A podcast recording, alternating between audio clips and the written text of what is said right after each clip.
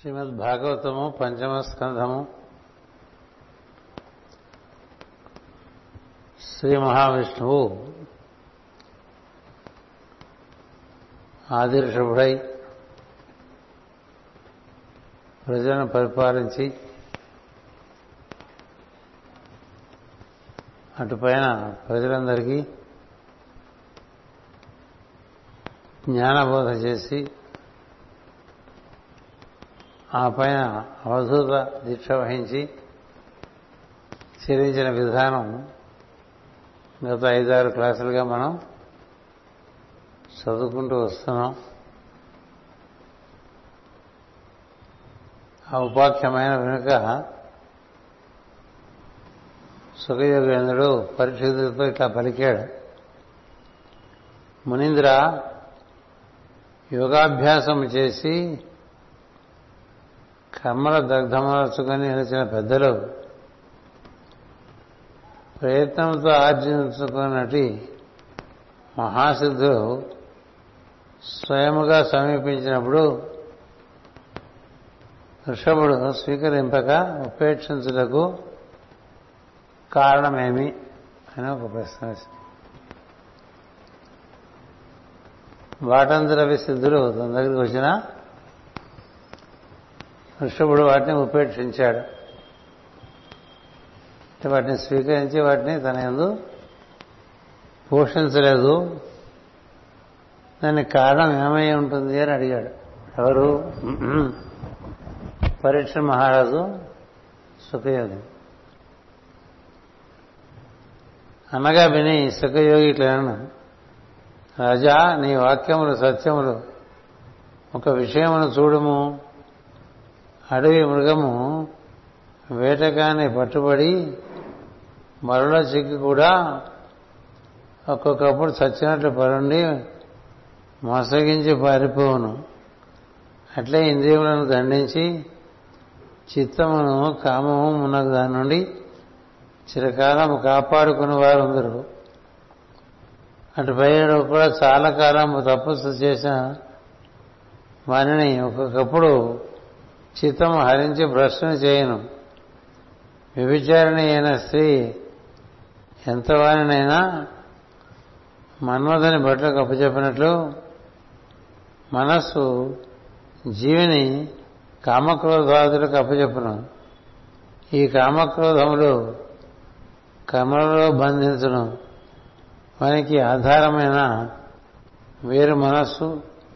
పెద్దలు అన్నడు తాము మనస్సు నమ్మరు, మనస్సును వేరుగా చూడరు.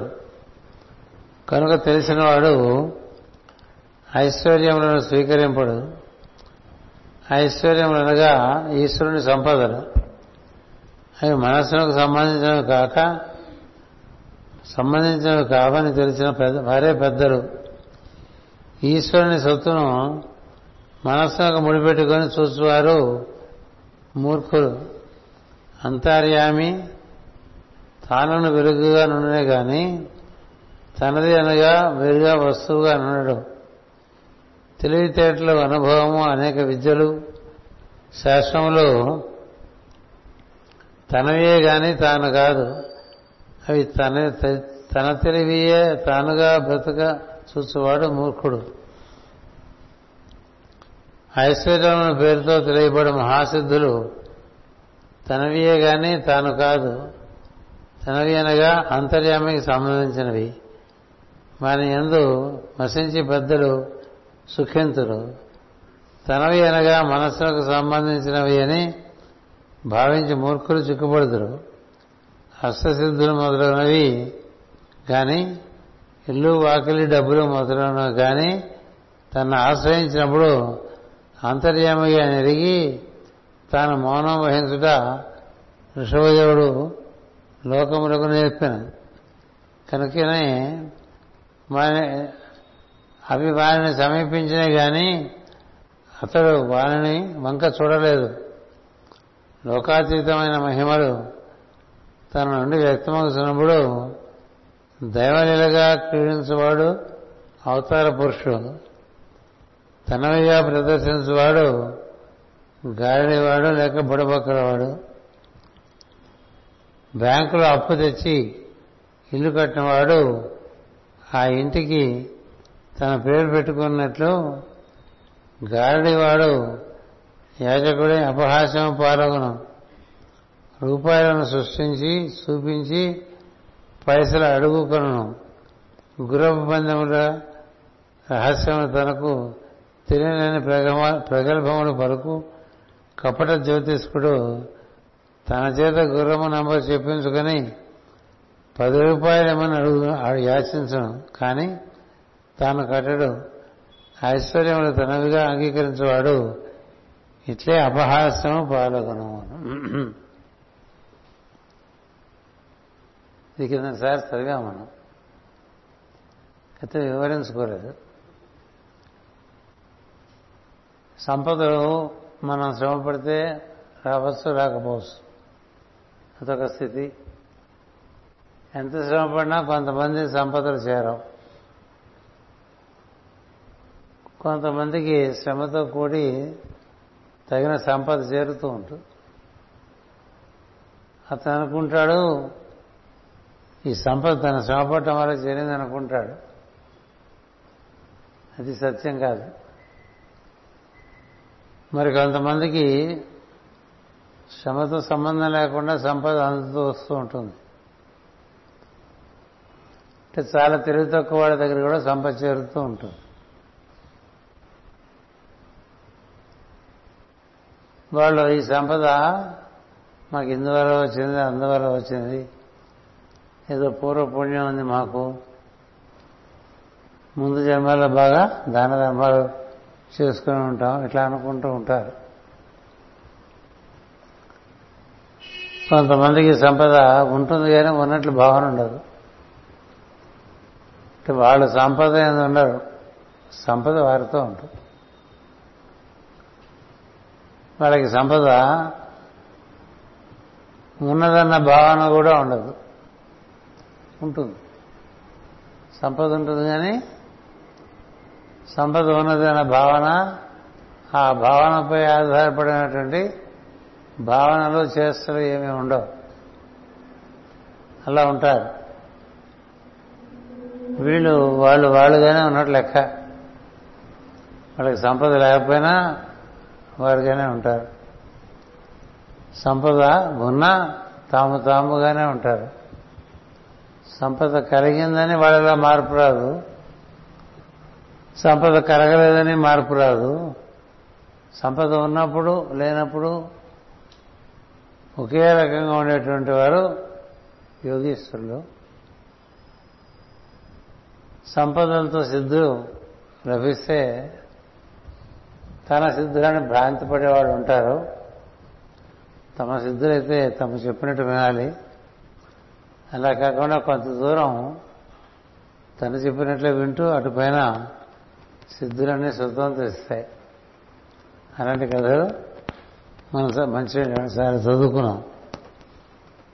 అందుచేత ఈ సంపద వైపు దృష్టి లేదనుకోండి, మనం చేయాల్సిన పని ఎప్పుడు ఉంటుంది, చేస్తూ ఉంటాం.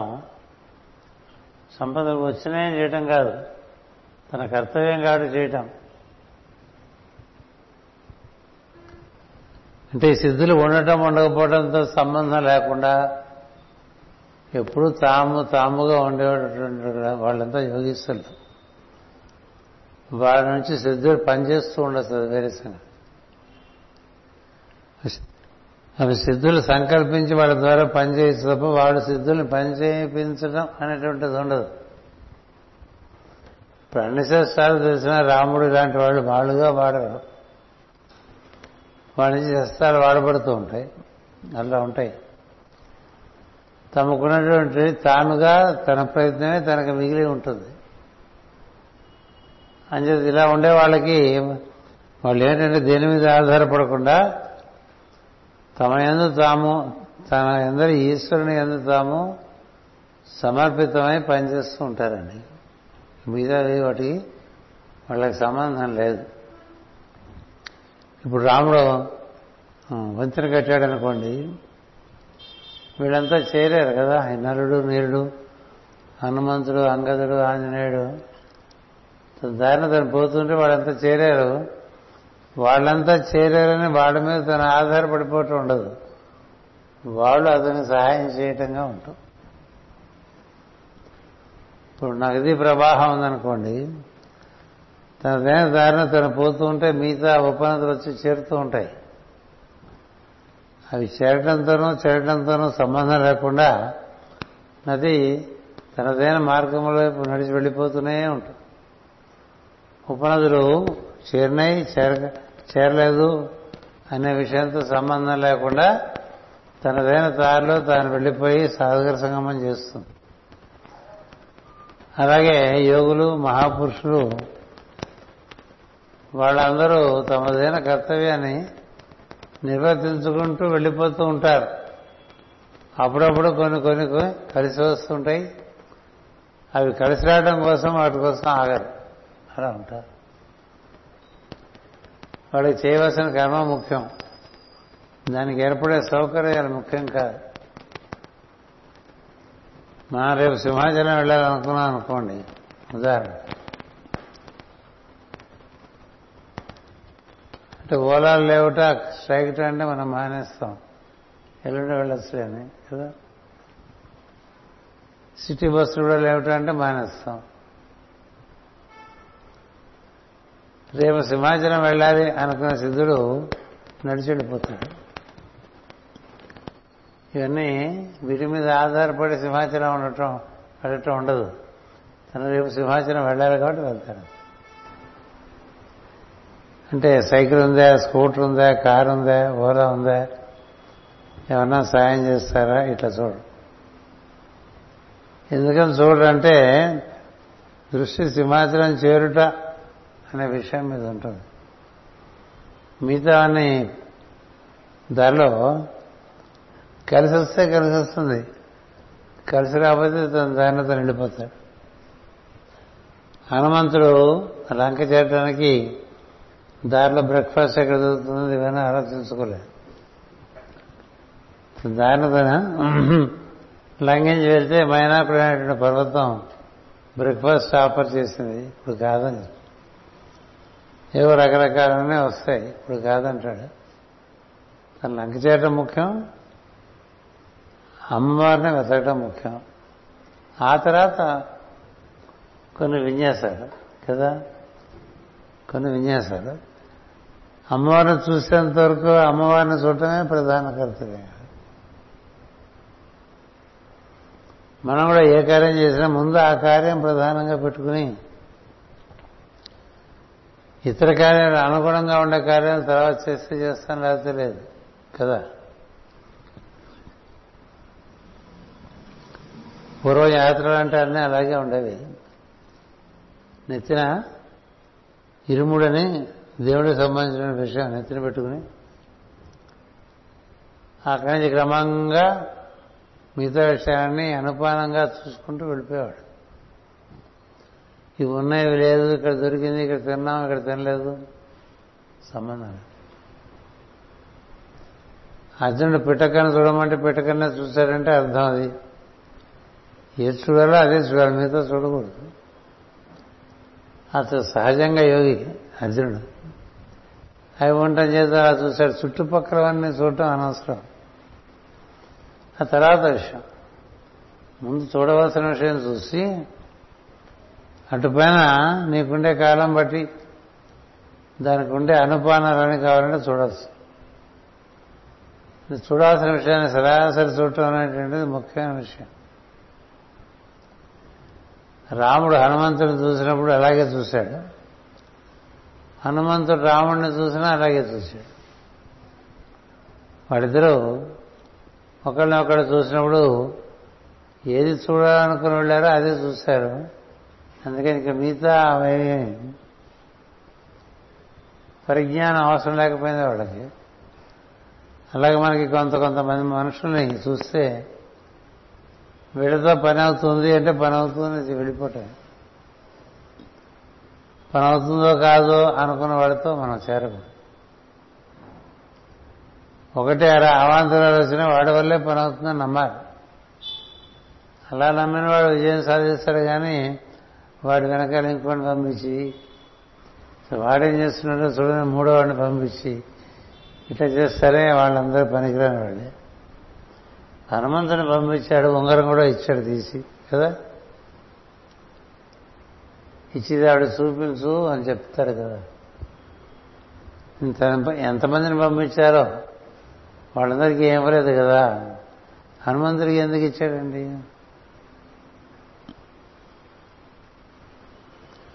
నాకు గుర్తుగా చూపించమని ఇంతమంది ఉంటే అంతమందిలో ఆయనకి ఎందుకు ఇచ్చాడు? హనుమంతుడికి ఇతడు తప్పక కార్యం సాధించుకొస్తాడు అని నమ్మకం ఉండటం చేత కదా అలాగే చూపిస్తాడు. కానీ ఎందుకు చెప్తున్నానంటే ఒక కార్యసిద్ధి అనేటువంటి విషయం ఎరిగిన వాళ్ళకి ఎవరి వలన ఏ పని ఎట్లా అవుతుందో తెలుస్తుంది. అంతేగాని ఒక మనిషి దొరికాడు కదా అన్ని వాడి చేత చేయించుకోరు. ఎందుకంటే అన్ని పనులు అతను చేయలేకపోవచ్చు. కొన్ని పనుల్లో కొంతమంది బాగా సిద్ధహస్తులై ఉంటారు కదా, కొన్నింట్లో కొంతమంది ఉంటే కొంతింట్లో కొంతమంది ఉంటారు, అది తెలిసి అబ్బనేలా ఉండగా ఈ యోగులైనటువంటి వాళ్ళు వాళ్ళకి ఏర్పడిన సిద్ధుల మీద వాళ్ళు ఆధారపడరు అన్నాడు. డబ్బు సంపాదించేవాడు సంపాదించిన డబ్బు మీద ఆధారపడ్డండి, గుర్తుపెట్టుకోండి. ఏం చేయడం వల్ల అతని దగ్గర ధనం చేయడంలో అదే చేస్తూ ఉంటాడు కదా. అంతేగాని సంపాదన మీద ఆధారపడటం ఉండదు. ఎందుకని సంపాదన లేని రోజులు ఉన్నాయి కదా. సంపాదన అయినప్పుడు తను ఏం చేస్తే సంపాదన వచ్చిందో అదే చెయ్యాలి. ఏం చేయడం వల్ల మన చుట్టూ 10 మంది అనుచరులు ఏర్పడ్డారో ఆ పనే చేస్తూ ఉండాలి. అనుచరుల కోసం బతకూడదు. నువ్వు పని చేస్తుంటే ఆ పని నచ్చి కొంతమంది నీతో చేరతారు కదా. ఎందుకు చేరారు? నువ్వు చేసే పని నచ్చడం వల్ల చేరారు తప్ప ఇంకోటి కాదు. నువ్వు పిచ్చి పనులు చేయడం మొదలు పెడితే వాడు వెళ్ళిపోతాడు. మనకి బాగానే ఉన్నారండి, మంచి కొంచెం తేడా పడ్డదానికి అందుకని మేము వేరేదో చేసుకుంటున్నాం కదా. ఏ పనులు మనం చేయడం వల్ల మన చుట్టూ ఒక సంఘం ఏర్పడిందో ఆ పనులు ఇంకా బాగా చేస్తుంటే ఎక్కువ మంది ఏర్పడుతూ ఉంటారు. పనులు మానేసి అనుచరులు వెంటపడ్డాం అనుకోండి,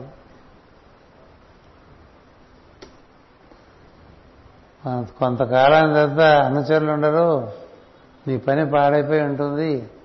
ఏం చేద్దంటే నీకుగా నువ్వు పని చేయడం నీకు చేత కాదు, వదిలేసావుగా. తనకిగా తను పని చేస్తూ ఉంటే అందరూ వచ్చి చేస్తారండి.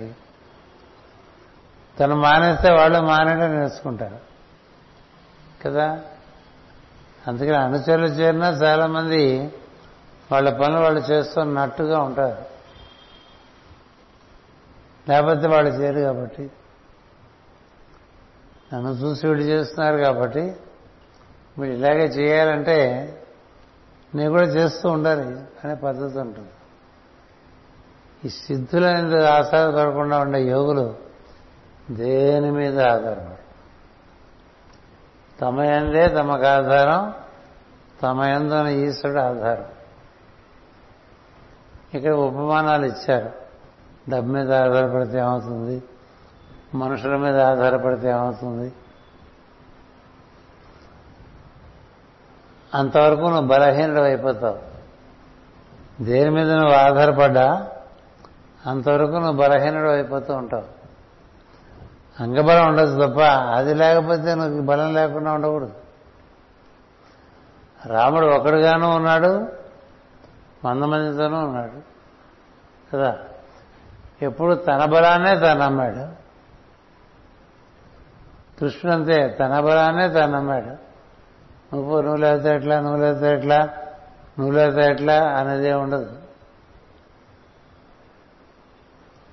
అట్లాగే యోగులు కూడా తమకుండే సమర్థతనే తను నమ్ముతారంటే తన సమర్థత వేరుగా ఉండరు వాళ్ళు, తన సమర్థతే తానుగా ఉంటారు. తను వేరు తన సమర్థత వేరు అనుకునే వాళ్ళకి సిద్ధులు వచ్చినాయి అనుకోండి, వచ్చినప్పుడు సిద్ధుల మీద ఆధారపడితే సిద్ధులు అవి ప్రతిస్పందించవచ్చు, ప్రతిస్పందింపకపోవచ్చు. అందుకని ఈ మహాత్ముల్లో ఉత్తమ శ్రేణి వాళ్ళు వాళ్ళకుండే సిద్ధుల మీద వాళ్ళు ఆధారపడరు. వాళ్ళకి ఒకటి ఉంటుందండి, తనే ఉన్నాడు, వాడే తనగా ఉన్నాడు,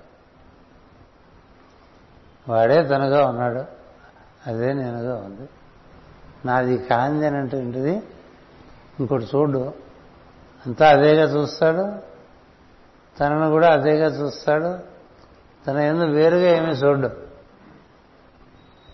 ఈ వేరుగా చూస్తేనే తిప్పలు వస్తాయి. సిద్ధులు వచ్చిన వాళ్ళు కూడా సిద్ధుల వైపు చూస్తే పోతాయి.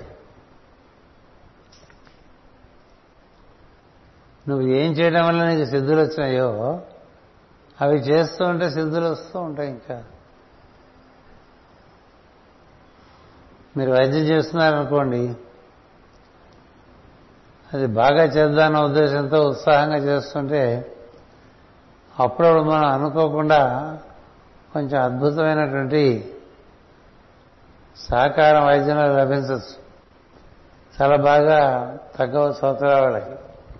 దానివైపు చూడకూడదు, నువ్వు చేసే పని అంతా ఇంకా శ్రద్ధ పెట్టాలి. మనం చేసే పని బట్టి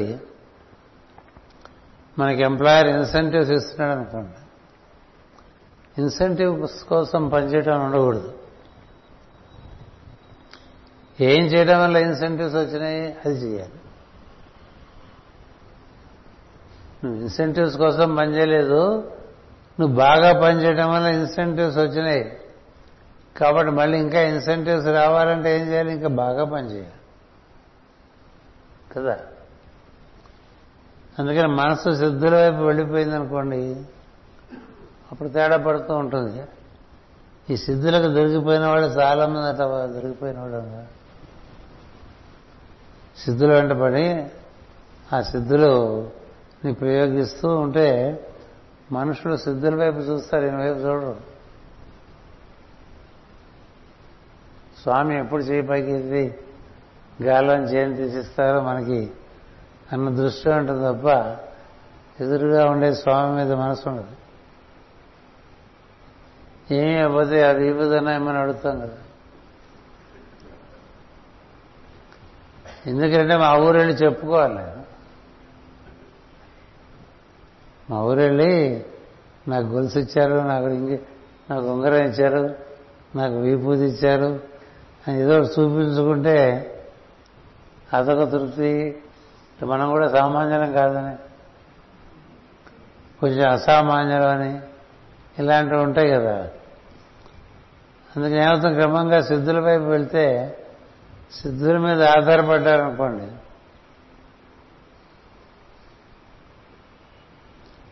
సిద్ధుల మీద ఆధారపడితే కొన్నాళ్ళు ఆ సిద్ధులు పనిచేయడం మానేస్తాయి.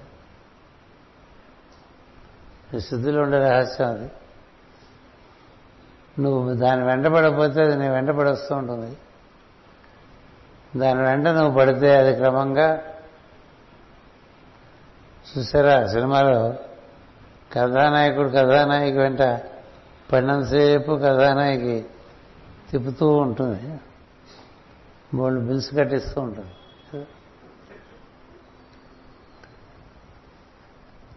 మన నీడలాగా మన వెంట వచ్చే దాని వెంట మనం పడ్డాం అనుకోండి, మన నీడ మనకు దొరకదు కదా.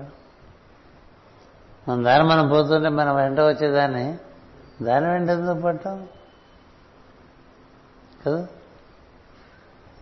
దేని వెంట నువ్వు ఉంటే అన్ని నీ వెంట ఉంటాయో దాని వెంట ఉండాలి తప్ప అది వదిలేసి వీటి వెంట పడ్డాం అనుకోండి అవి అక్కడక్కడ తీసుకుని చివరికి ఎక్కడో ముంచేస్తుంది. అలా సిద్ధులకు లోనై పాడైపోయిన వాళ్ళు ఉన్నారు. అలాగే చిట్ట చివరికి మాస్టర్ గారు లాటరీ కట్టేవాళ్ళ వరకు వచ్చేసారు.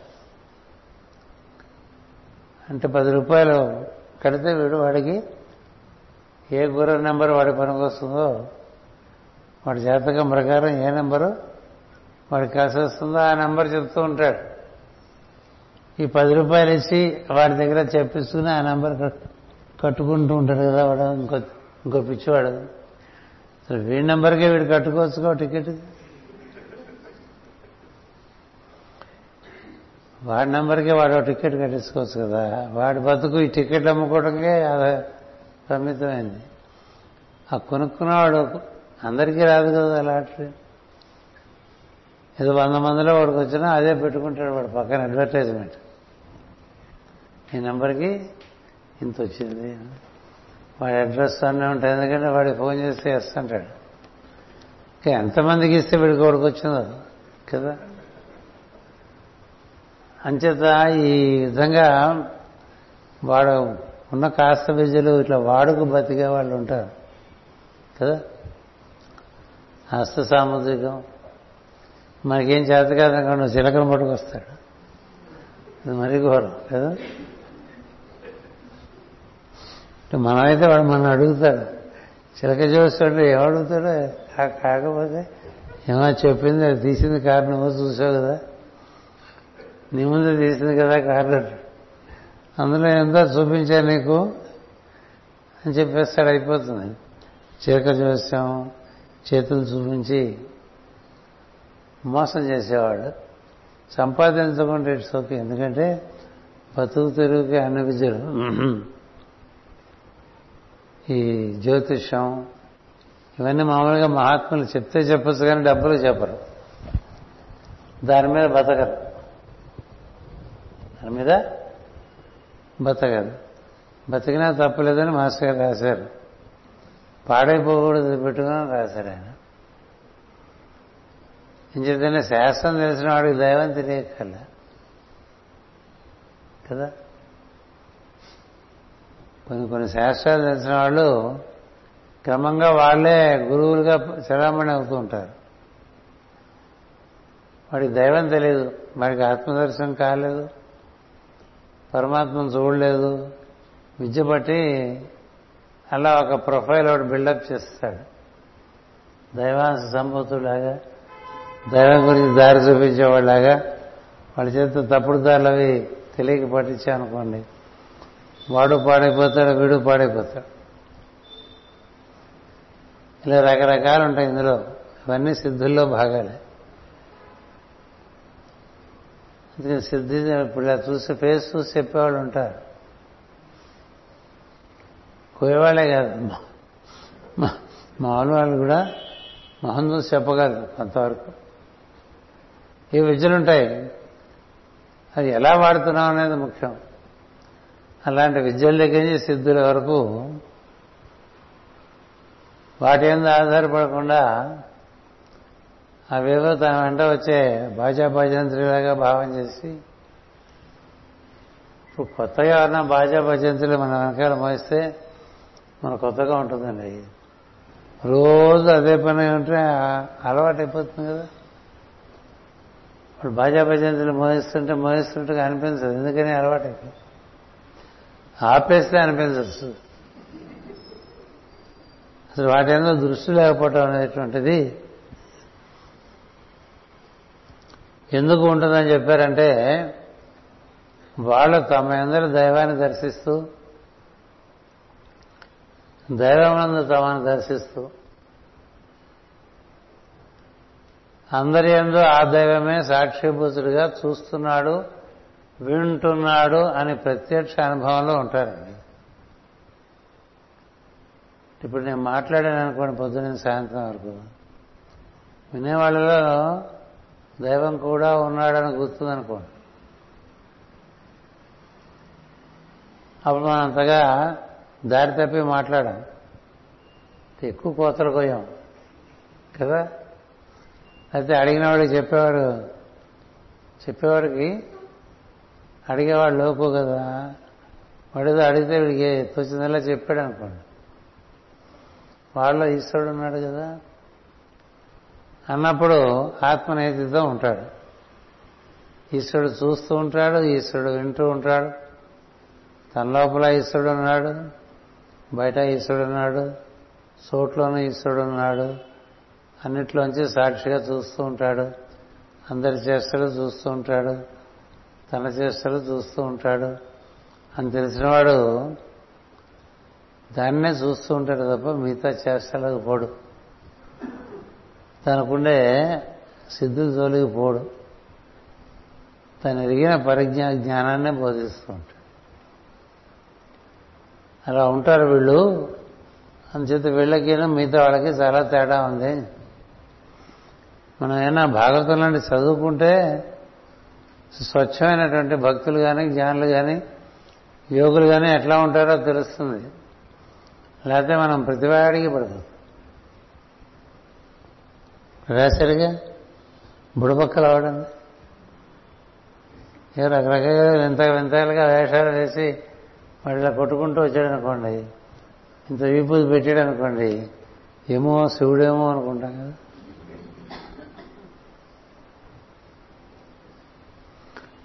వాడికి తెలుసు మన వీక్నెస్. ఎంతలోనైనా పొగినా పొగిడితే పడిపోతాడు కదా, కాస్త అలా చూసి పొగడంగానే అమ్మ ఇంక మనకి సత్యం అనిపిస్తుంది. మనం పొగిడితే అమ్మ కళ లక్ష్మీ కళ అంటాడు, అంతే అయిపోయింది.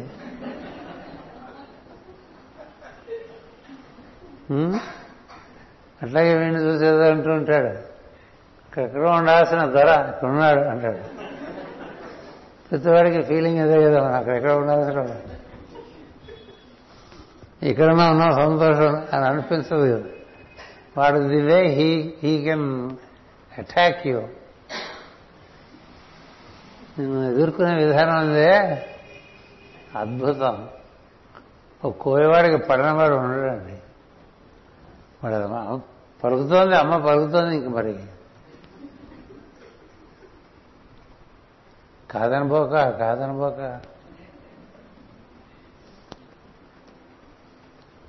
వచ్చేసింది గుమ్మం వరకు, నువ్వు కాదంటే వెళ్ళిపోతుంది అంటాడు.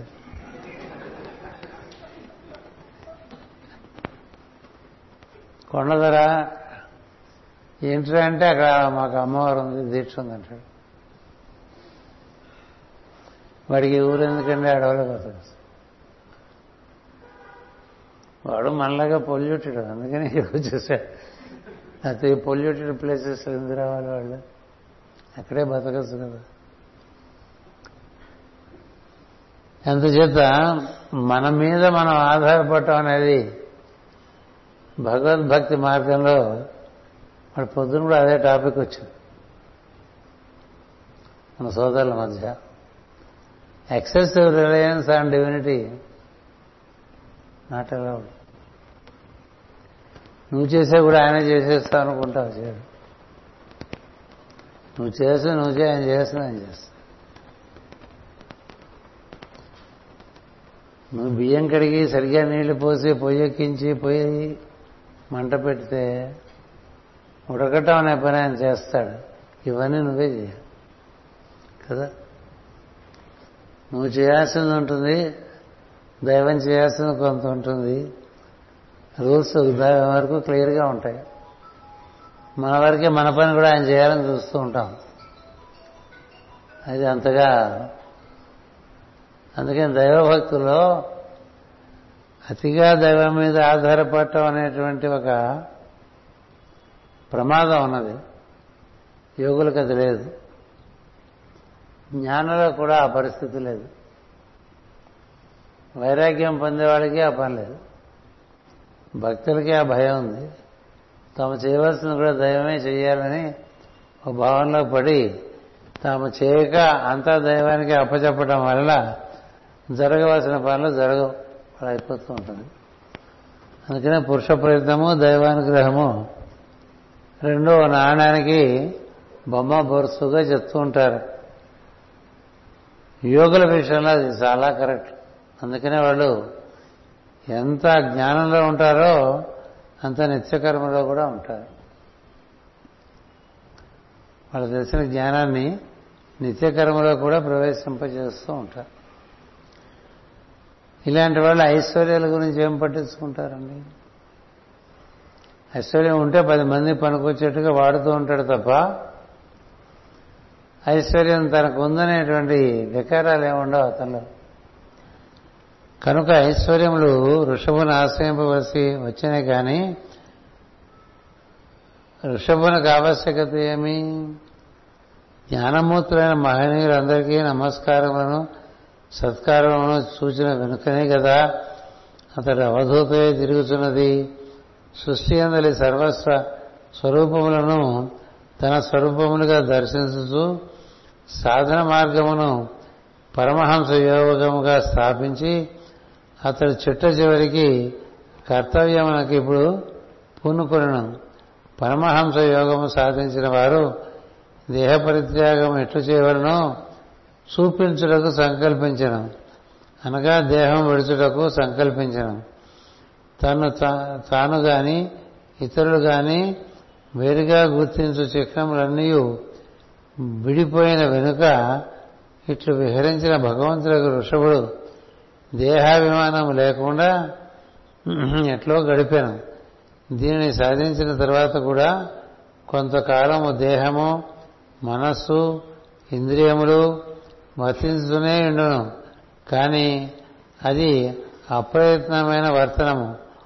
కుండలు చేయవాడు తన కుమ్మరి సారెను తిప్పుతున్నప్పుడు తిరుగును, ఆ వేగముతో తిప్పుట మాన వెనుక కూడా కొంతకాలము తిరుగును. అట్లే పూర్వ సంస్కార విశేషముల వలన సంచలనమున్నవి కొంతకాలం కలిగించుడును. చూసువారి కథలు కావాలని కదిలించున్నట్లు భ్రమపడు కలుగును.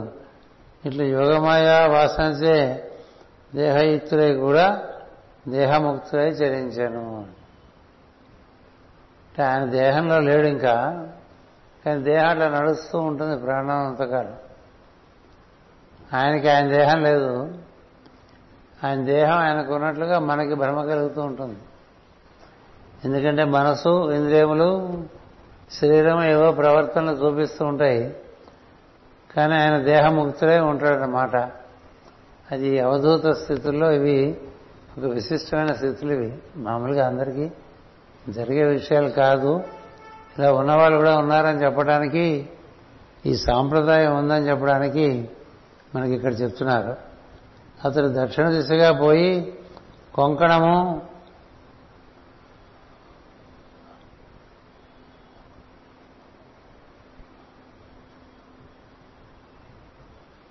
వంకపట కుటకములను దక్షిణాది కర్ణాటకమును పరిభ్రమించను. కుటకాచలమైన పర్వతము చేరను.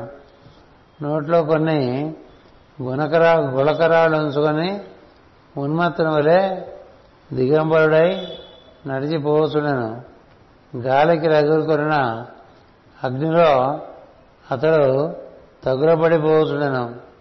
అతడు ఆ మంటలోనికి నడిచి దేహము అగ్నిలో దగ్ధము చేశాను. అతడు ఇట్లు చరించి విశిష్ట మార్గమున దేహత్యాగము చేసినని అతడు దూరం నుండి గమనించిన వారు చెప్పుకొనిరి. ఆ నోట ఆ నోట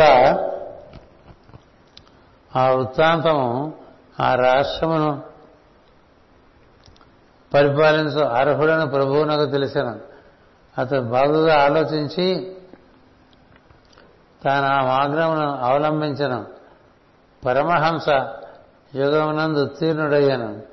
తన రాష్ట్రమందరి మహనీయులు కూడా ఆ మార్గమును అవలంబింప సాధన చేసిరి, కానీ కలిధర్మమును అనుసరించి ఆ ప్రభువు వారందరినీ పాషండ మత అవలంబకులుగా చేశాను.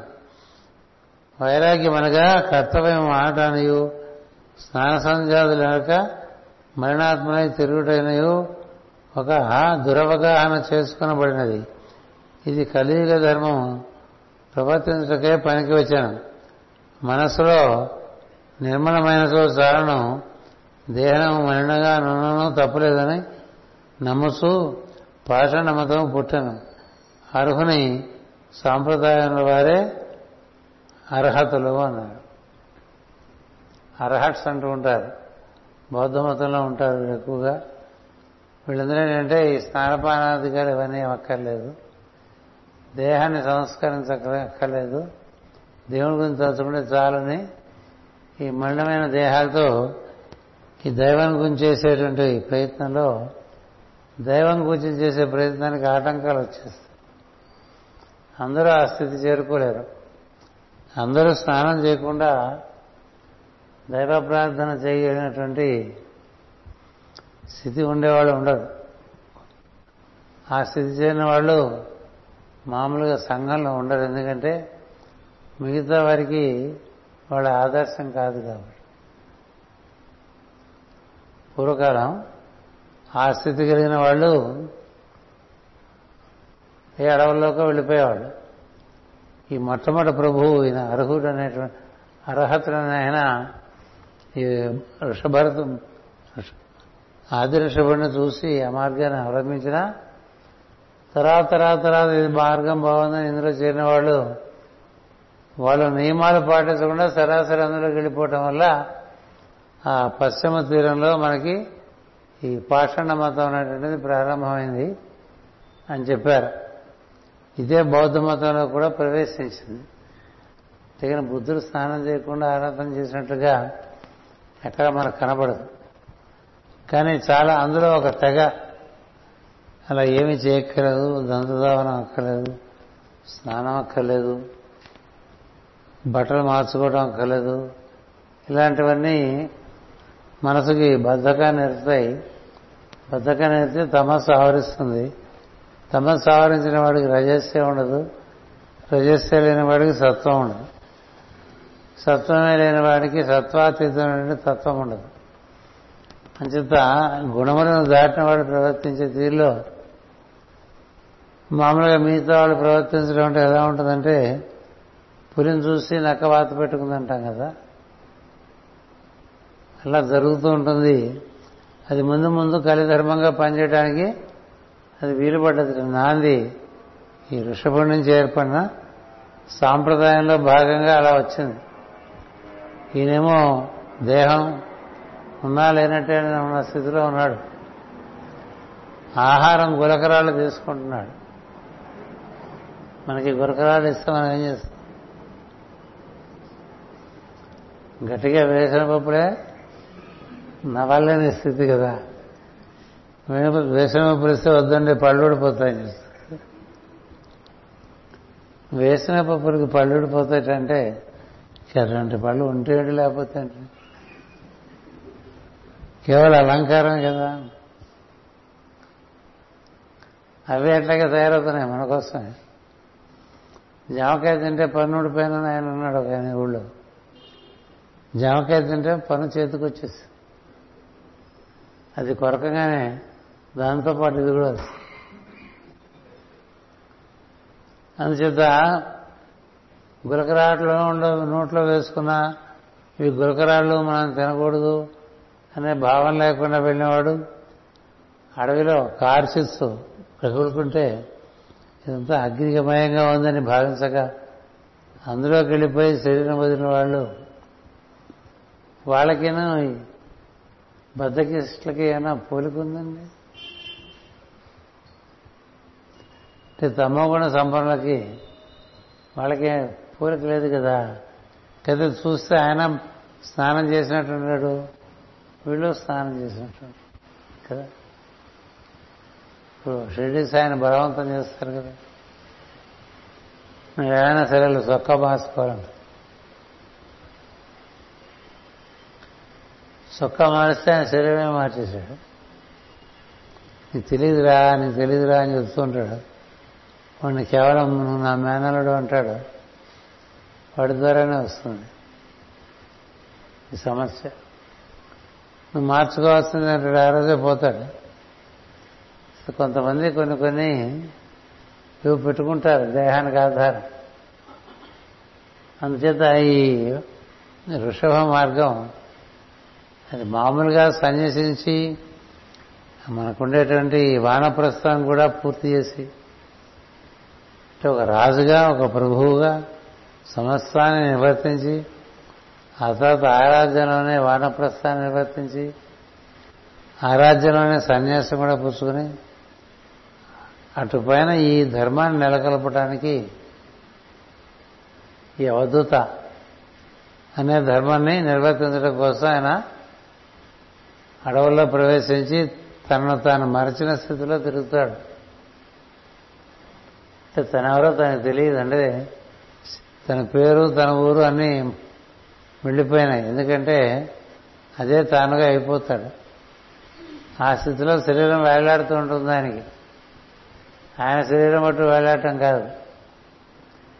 అలాంటి స్థితిలో ఆయన శరీరం వదిలేసాడు అని చెప్తోంది భాగవతం.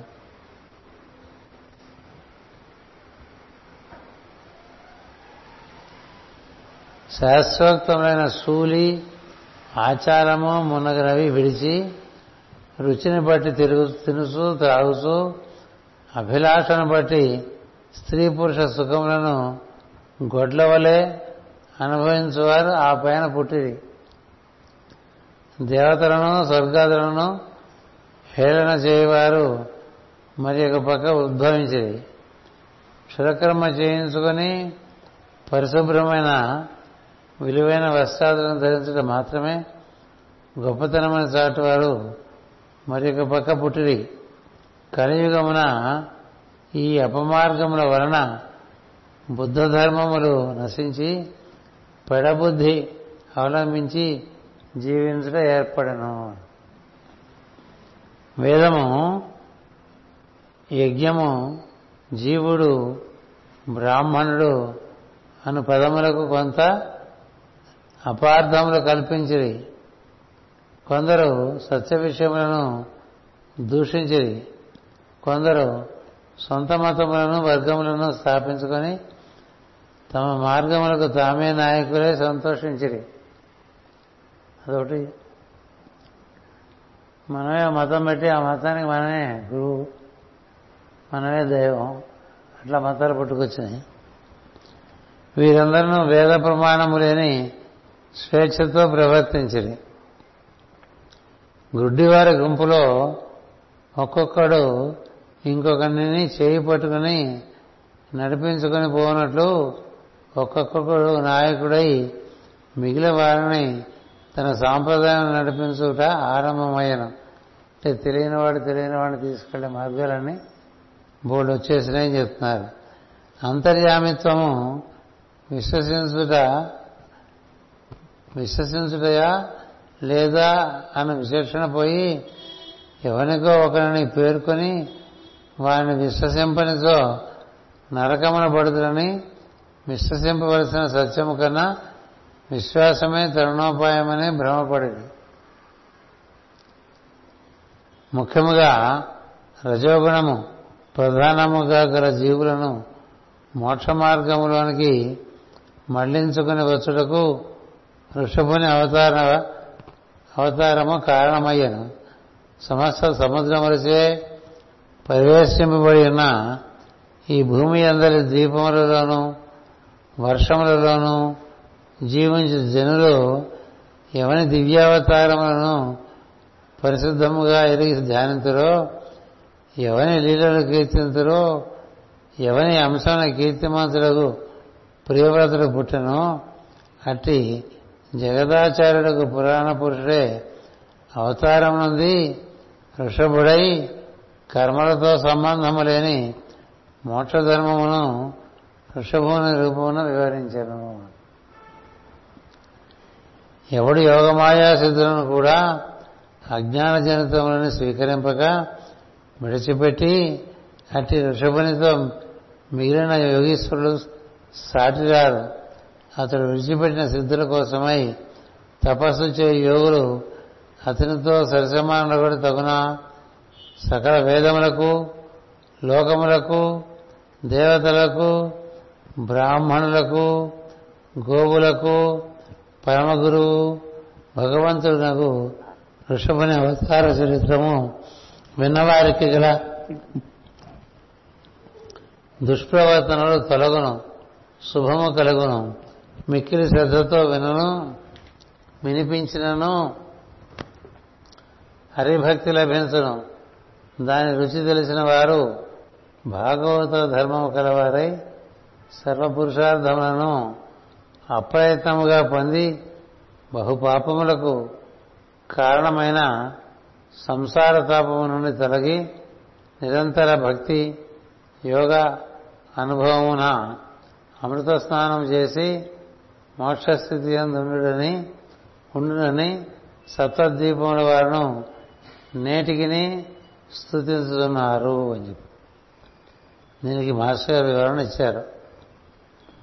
గృహస్థాశ్రమం అవలంబించినప్పుడు అనుష్ఠింపవలసిన భాగవత ధర్మము కాక అవధూత ధర్మం వేరుగా ఇచ్చట చెప్పబడినది. దానినే పరమహంస యోగం అని కూడా చెబుతారు. ఈ సాంప్రదాయం అనుసరించే సన్యాసాశ్రమం స్వీకరించిన వారు పరమహంస పరివ్రాజకాచార్య అనే పేరుతో వ్యవహరింపబడుతున్నారు. కానీ ఈ కథలో రెండు పొరలు ఉన్నవి. వృక్షపడిన వ్యక్తిని ఆధారముగా కొని అందు చిత్రింపబడిన భౌతిక వైరాగ్య చిహ్నాదులను బోధించు కథ ఒకటి ఉన్నది. అది కాక జీవుల కంఠధ్వని అయిన వృషభుడు దేహాదులోని గుణములంటక మరియు కంఠధ్వని నుండి పుట్టిన శబ్దార్థములతో అల్లిక చేయబడిన శాస్త్ర ప్రసంగముల చేత కానీ దుష్టుల సంభాషణలోని దురర్థముల చేత కానీ స్పృశింపబడక కంఠధ్వనిగా అవతరించిన నిజమైన ఋషభుని కథ ఒకటి ఉన్నది. అందు మొదటి కథను సాంప్రదాయముగా స్వీకరించిన వారికి కాషాయ దండక మండలాలు మొదలగు భౌతిక చిహ్నములతో భౌతిక దేహ సన్యాసం ఏర్పడినది. దానితో అది కూడా కర్మబంధముగా రూపుకట్టుకుని రాగద్వేషాలను కలిగించున్నది. కనుకనే స్వాముల వారు శిష్యులపై కోపించుట, ఇతర స్వాముల వారిను నిరసించి పలుకుట మున్నగు విచిత్ర మార్గములు ఏర్పడినవి. ఇక కంఠధ్వనితో ఓంకారం ఉచ్చరించి వృషభుని అవతారముగా సుపాసించువారు నిజమైన పరమహంసలై పరమ గురువులై నరులకు మార్గదర్శకులగుతున్నారు. వారిని చూచి బాహ్య వేష భాషలతో వారికి సంబంధము లేకుండా గమనించి దాన్ని అపార్థము చేసుకుని స్నాన సంధ్యాదులు అక్కర్లేదనియూ జ్ఞానమే ముఖ్యమనియూ అటు జ్ఞానుడైన తము విశ్వసించిన చాలననియూ బోధించి ఎవని శిష్యులను వాడు తయారు చేసుకును పాషండ మార్గము కలిధర్మముగా వ్యక్తమైనది. అయినను దేహేంద్రియ మనస్సులు ఆకలి తప్పులు మున్నగునవి ప్రకృతి ధర్మములు కనుక వారి యందు నేర్పరితనము చూపి కర్మలచే పట్టుపడక గృహస్థులుగా జీవించి తరించు వేద మార్గమే జీవుల యందు మరల స్థాపింపబడు శాశ్వత ధర్మ మార్గముగా ప్రవర్తిస్తున్నది. ఈ నాలుగు విధములైన మార్గములను నిరూపించటయే ఋషభుని కథకు పరమార్థము అని. అంటే ఇందులో భౌతికమైన విషయం ఉంది ఋషభుడు కథ, తర్వాత కంఠధ్వని సంబంధించిన కథ ఉన్నది. ఈ కంఠధ్వని ఆధారంగానే మనం పనులన్నీ చేసుకుంటూ ఉంటాం కదా. లౌకికమైన విషయాలన్నీ కంఠధ్వని ఆధారంగా నిర్వర్తించుకుని బతుకుంటూ ఒకరికన్నా ఒకరు అధిక్యత చూపించుకునే ఒక మార్గం ఉంటుంది. మామూలుగా లోకులందరూ మాటతోనే బతికేస్తూ ఉంటారు. మూడో తరగతి వాళ్ళు ఎరిగిన ఏదో కొంత శాస్త్రాన్ని పట్టుకుని ఆ శాస్త్రాన్ని ఆధారం చేసుకుని అవి బోధించుకుంటూ ఒక అధిక్యతను సంపాదించి పరమార్థం కోసం కాకుండా తమకు తామే బిరుదులు ఏర్పాటు చేసుకుని జీవిస్తూ ఉంటారు. వీళ్ళు కంఠానే వాడుతూ ఉంటారు. ఇది కాకుండా ఈ కంఠధ్వని ఏ విధంగా నిత్యం దిగి వస్తుంది, ఏ విధంగా మన నుంచి ఉచ్చరింపబడుతోంది, మనలో వచ్చినటువంటి వాక్కు ఎలాంటి పవిత్రత కలిగి ఉన్నది, అటువైపు సాధన చేసి ఈ ధ్వని యందు ఆసక్తితో అది మార్గంగా ఏర్పాటు చేసుకుని ఓంకారమును ఉచ్చరిస్తూ పవిత్ర శబ్దమును ఉచ్చరిస్తూ శబ్దాలను ఉచ్చరిస్తున్నా వాటి నుంచి సిద్ధులు లభిస్తున్నా సిద్ధులు జోడిపోకుండా ఈ మిగతా విషయం మీద ఆసక్తి అంతంత మాత్రంగా ఉంచుకుంటూ భగవంతుడు తనకి ఇచ్చిన ఏకైక వ్రతంగా ఈ వాక్కుని చక్కగా నిర్వర్తించుకుంటూ ఉత్తీర్ణులైన వారు ఉన్నారు. 4 రకాల కథలు ఇందులో ఉన్నాయి. ఇందులో 4వ కథ శాశ్వతమైనటువంటి ధర్మపరమైనటువంటి మార్గం. ఇది ఈ 4 ఇందులో ఉన్నాయని చెప్పారు. 1 కేవలం దేహపోషణం, 2 దేహపోషణలో వాక్యంలో ఉండే చాతుర్యాన్ని వాడుకుంటూ ఉంటాం. మామూలుగా పామర్లు మాట ఆధారంగా బతుకుతుంటారు. పామర్లో కొంచెం విశిష్టమైనటువంటి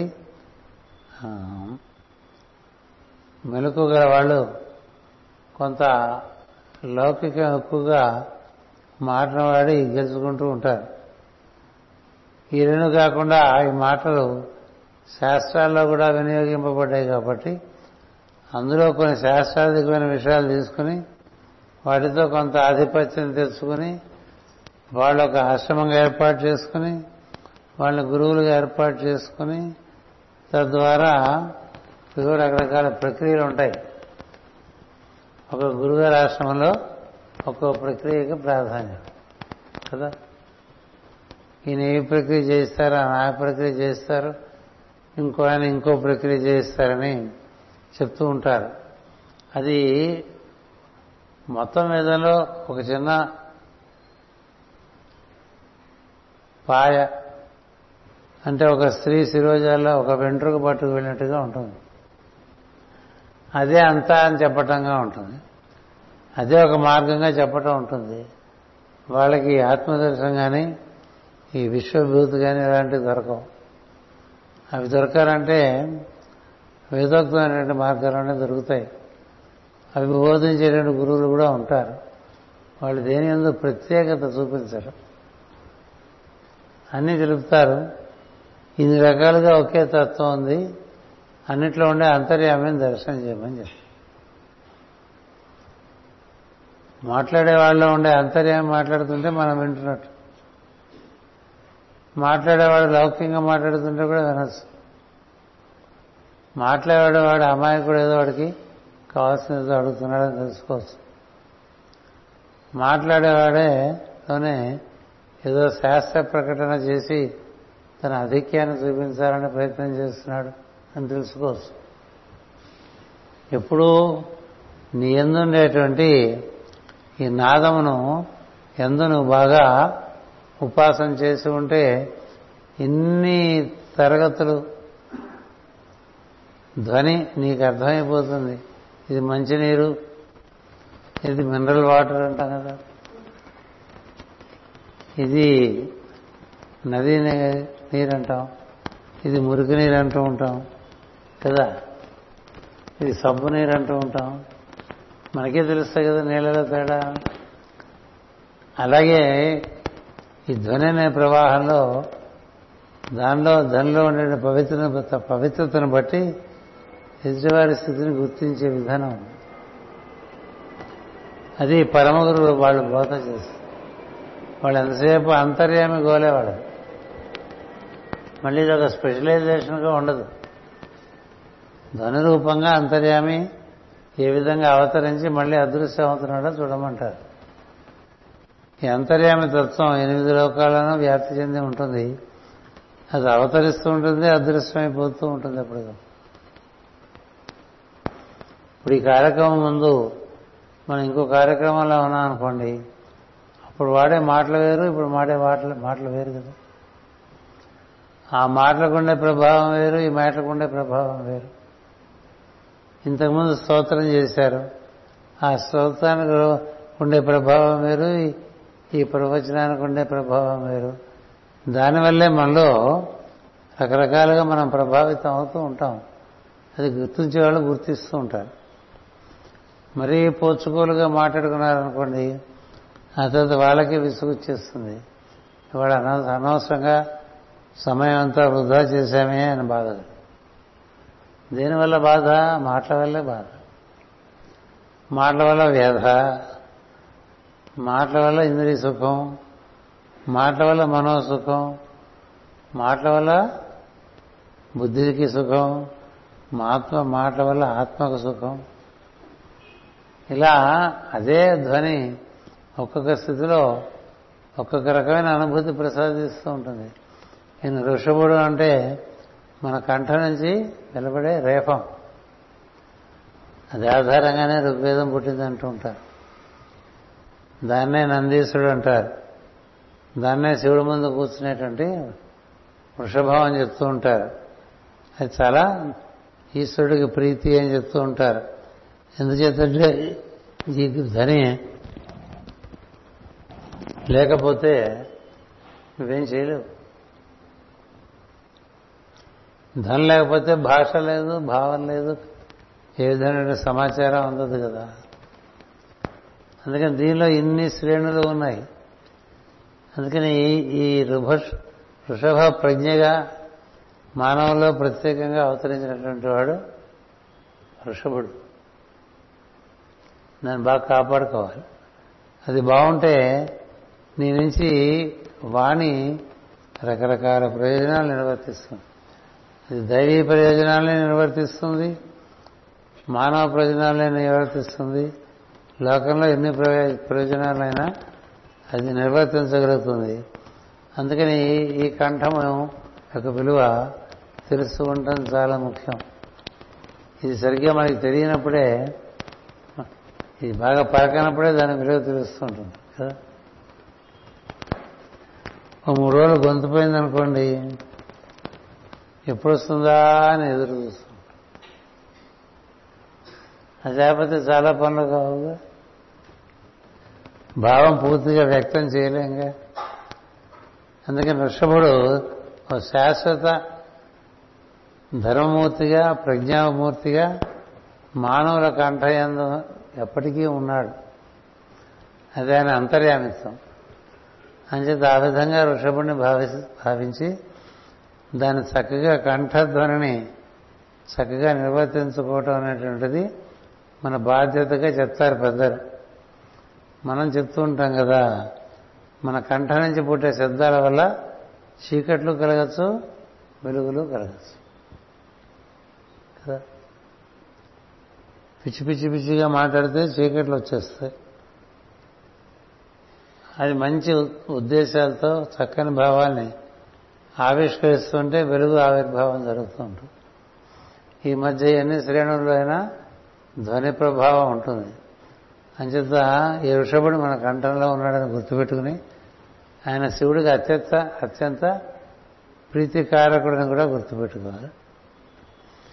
ఎందుకంటే లోపల నడిచేటువంటి శ్వాసనం శివము అని చెప్తారు. అది వ్యక్తం అవ్వాలంటే కంఠం నుంచే వ్యక్తం. అందుకే ప్రజ్ఞకి పూర్ణమైనటువంటి ప్రకటన కేవలం కంఠం నుంచి ఏర్పడుతుంది. అందుకే నేను నందీశ్వరుడుగా ఆయన ఆరాధన చేసే విధానం ఇచ్చారు. ఈ ఋషభుడు మనలో కంఠధ్వని అని గుర్తించడం ఒకటి, దాన్ని దేనికి వినియోగిస్తున్నావు అనేది ఇంకోటి.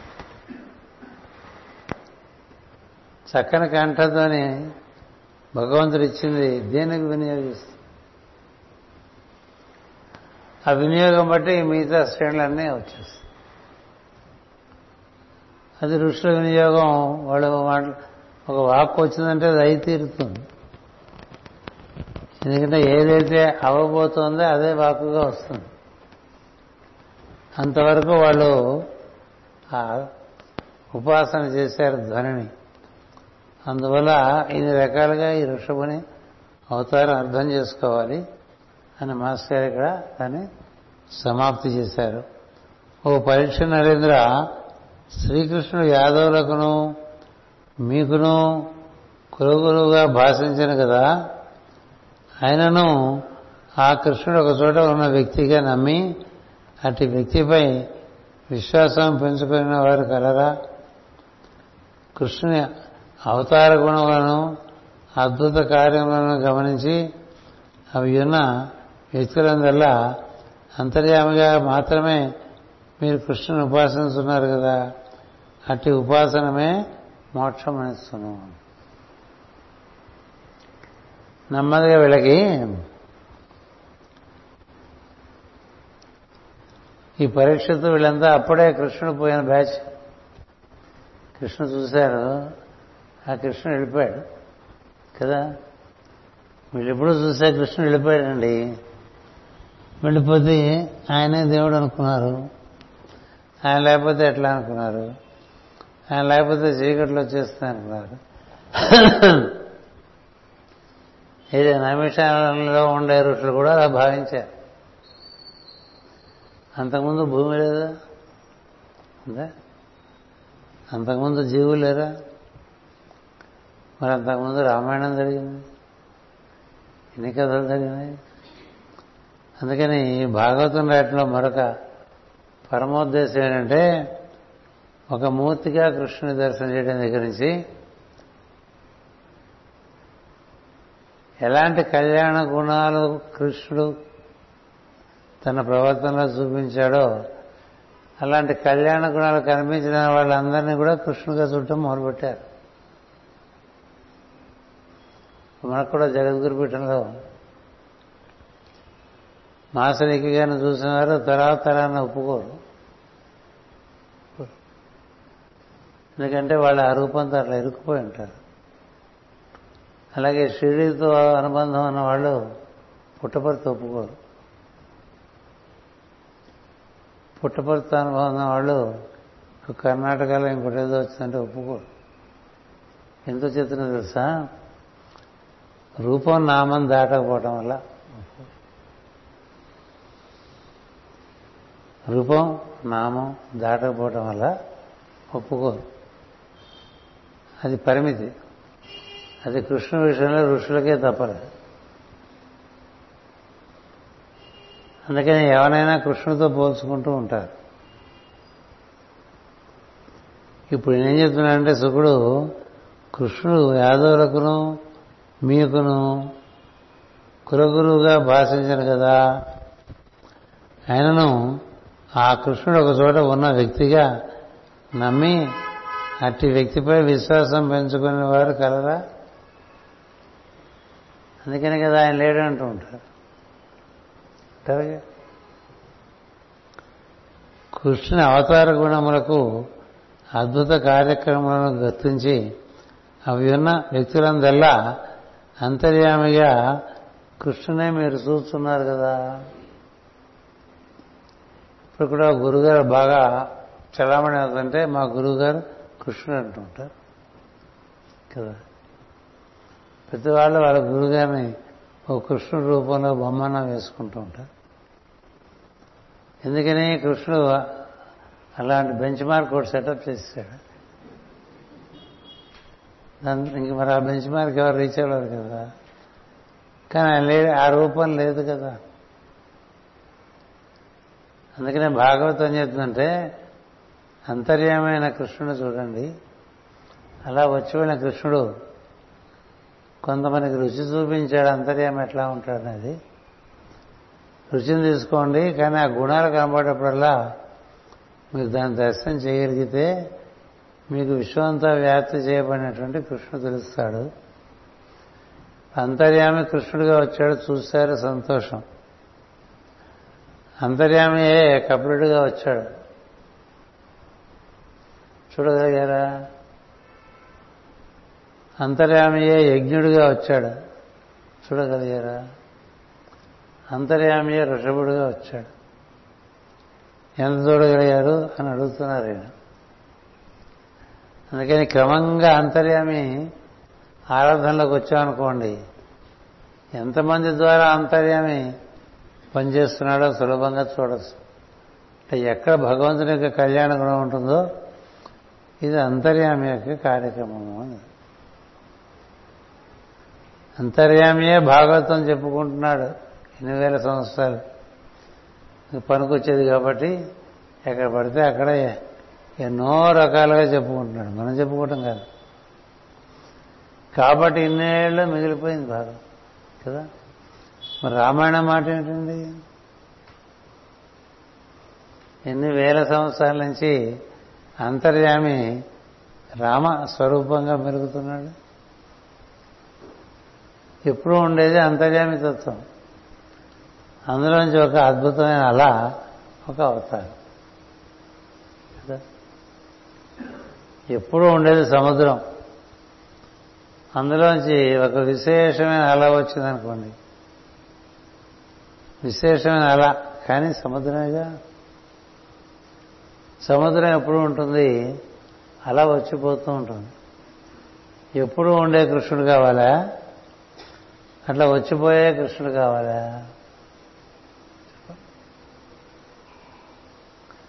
అప్పుడెప్పుడో వచ్చిందండి, మళ్ళీ అలాంటి అలా చూడలేదని అంటే అలాంటి అలా మళ్ళీ రాదు. కాలంలో వచ్చిన అలాంటిది అలా మళ్ళీ రాదు, సముద్రమే వస్తుంది. వస్తున్నది సముద్రమే. ఆ సముద్రం నువ్వు చూసిన అలా ఎటుపోయిందో, ఎక్కడ కలిసిపోయిందో, ఏ రూపంలో తిరిగి వచ్చిందో నువ్వు గుర్తించలేవు కదా. అంచేత ఏం చెప్తారంటే మహర్షులందరూ, అంతర్యామిని దర్శనం చేయండి. దివ్య గుణాలు ఎక్కడైతే బాగా ప్రస్ఫుటంగా కనిపిస్తున్నాయో అక్కడ దైవం పనిచేస్తున్నాడు అనుకోండి. అట్లాగే జరిగింది. షిరిడీలో బాగా పనిచేసిన దైవం పుట్టపర్తిలో పనిచేశాడు. పుట్టపర్తిలో చేరి గోడంతా వ్యాప్తింది కదా. ఇంకో చోట చేరకూడదని మనం నిర్దేశించడం, చేరాడని నిర్ధారించడం, రెండు చేయడం. ఎక్కడ దొరికితే అక్కడ తినేయటం, అదే మా పని. ఎక్కడ పరవాణం దొరికితే అక్కడ అనుభవించేయటం కదా. ఎన్ని చోట్ల ఎన్ని రకాలుగా ఆయన ఎన్ని కార్యక్రమాలు చేయకపోతే ఇన్ని రకాలుగా చెప్పబడిన విషయాలు చెప్పబడుతున్నాయండి. రామాయణం 1,000 సంవత్సరాల నుంచి చెప్పబడుతోంది. భగవద్గీత భారతం 1,000 సంవత్సరాల నుంచి ప్రవచింపబడుతోంది. ఒక 1,500 సంవత్సరాల నుంచి యేసుక్రీస్తు కథ కూడా వింటున్నాం. ఓ 2,000 సంవత్సరాల నుంచి బుద్ధుడి కథ వింటున్నాం కదా. ఉంటాయి అవన్నీ భూమి. ఎందుకుంటాయంటే వాళ్ళలోంచి అంతర్యామి పనిచేయడం వల్ల ఉంటుంది. శాశ్వతత్వం వాళ్ళ నుంచి అంతర్యామి పనిచేయడం వల్ల ఆ నామానికి ఆ రూపానికి ఒక శాశ్వతత్వం మనోలోకాల్లో నిలిచిపోతూ ఉంటుంది. అంతర్యామి పనిచేయని రూపాయలు, ఆ రూపాయలు మన రూపాయలుగానే తర్వాత పనిచేయవు. వేల కోట్ల జీవులో అందరి జీవులు అందరినీ ఎప్పుడు వెళ్ళిపోయిందో తలుచుకోరు కదండి. 20,000 సంవత్సరం క్రితం ఈ భూమి మీద అత్యద్భుతమైన రాజు ఎవరంటే చెప్పలేం కదా. రాముడు ఎప్పుడు పుట్టాడో చెప్పగలడు, కృష్ణుడు ఎప్పుడు పుట్టాడో చెప్పగలడు, ఏ యుగంలో వశిష్ఠుడు వచ్చాడు, ఏ యుగంలో అగస్త్యుడు వచ్చాడు. వాడు చాలా అవతారాలను చూసినవాడు. ఎవరు? అగస్త్యుడు, వశిష్ఠుడు అంటే వాళ్ళు ఎన్ని అవతారాలు చూస్తారో మనకు తెలియదు. అందుకని అవతారాలు వచ్చినా వాటి చోట్ల వీళ్ళు పోకుండా వీళ్ళు చేయాల్సిన పని వీళ్ళు చేస్తూ ఉంటారు. అవతారానికి ఏదైనా పని ఉంటే తన దగ్గరికి వస్తూ ఉంటారు.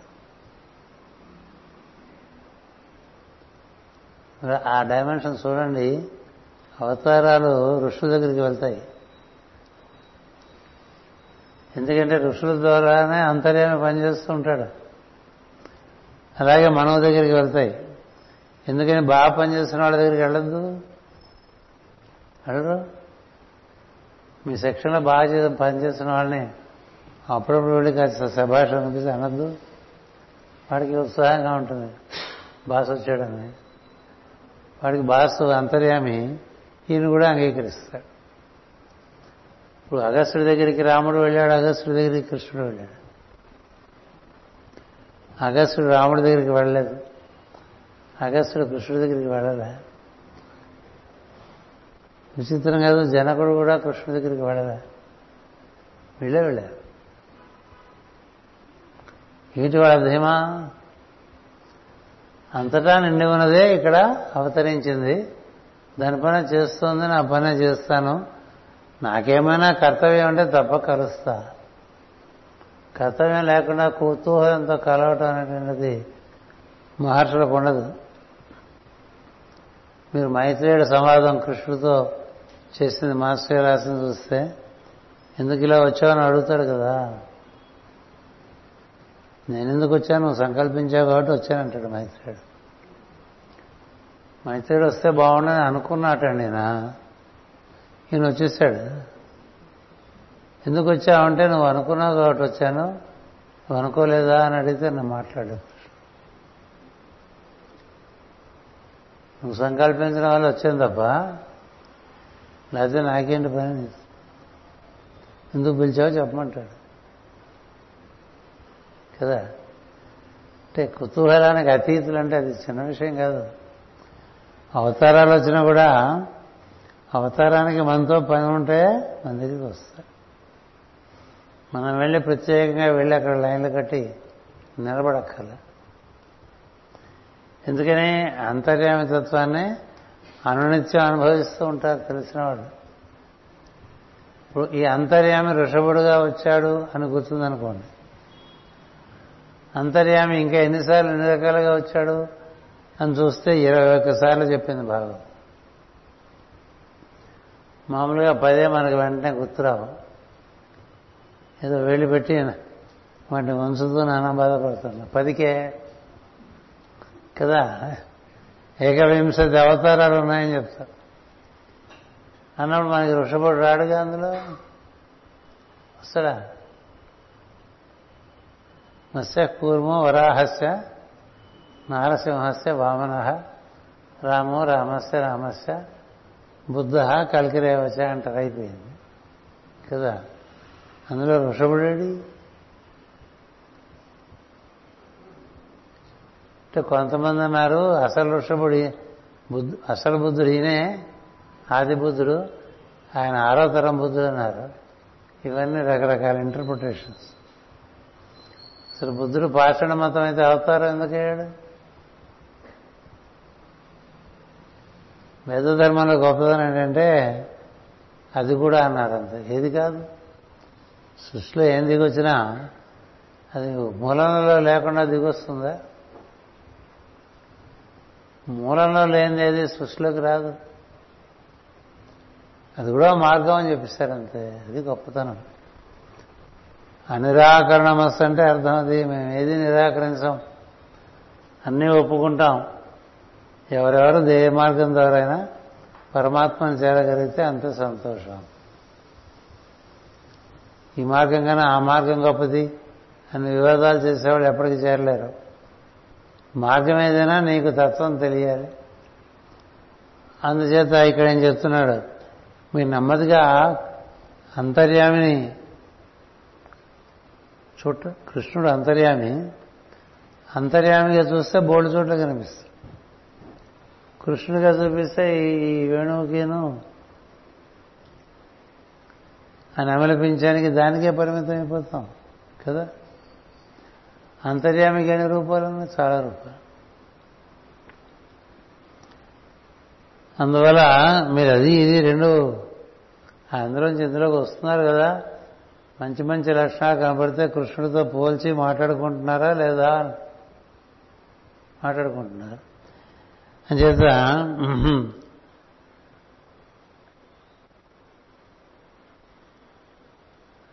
అద్భుత కార్యములను గమనించి అవి ఉన్న వ్యక్తులందల్లా అంతర్యామిగా మాత్రమే మీరు కృష్ణుని ఉపాసించున్నారు కదా. అటు ఉపాసనమే మోక్షమునిచ్చును.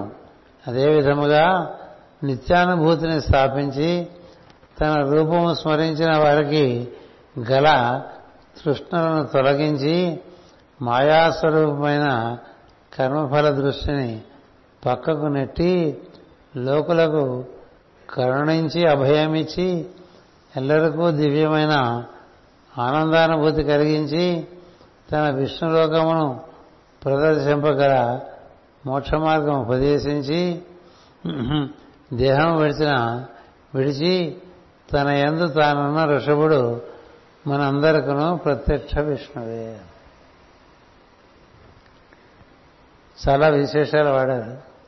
ఇవన్నీ అవతార లక్షణాలు. 98వ పద్యం పై తరగతిలో చెప్పుకుందాం. ఒకటి చదువుతా. నిత్యానుభూతిని స్థాపించి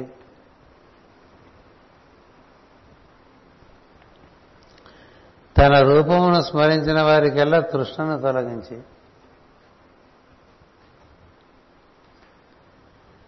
మాయాస్వరూపమైన కర్మఫల దృష్టిని పక్కకు నెట్టగలిగి కర్మస్వరూపాన్ని నెట్టేస్తాటండి.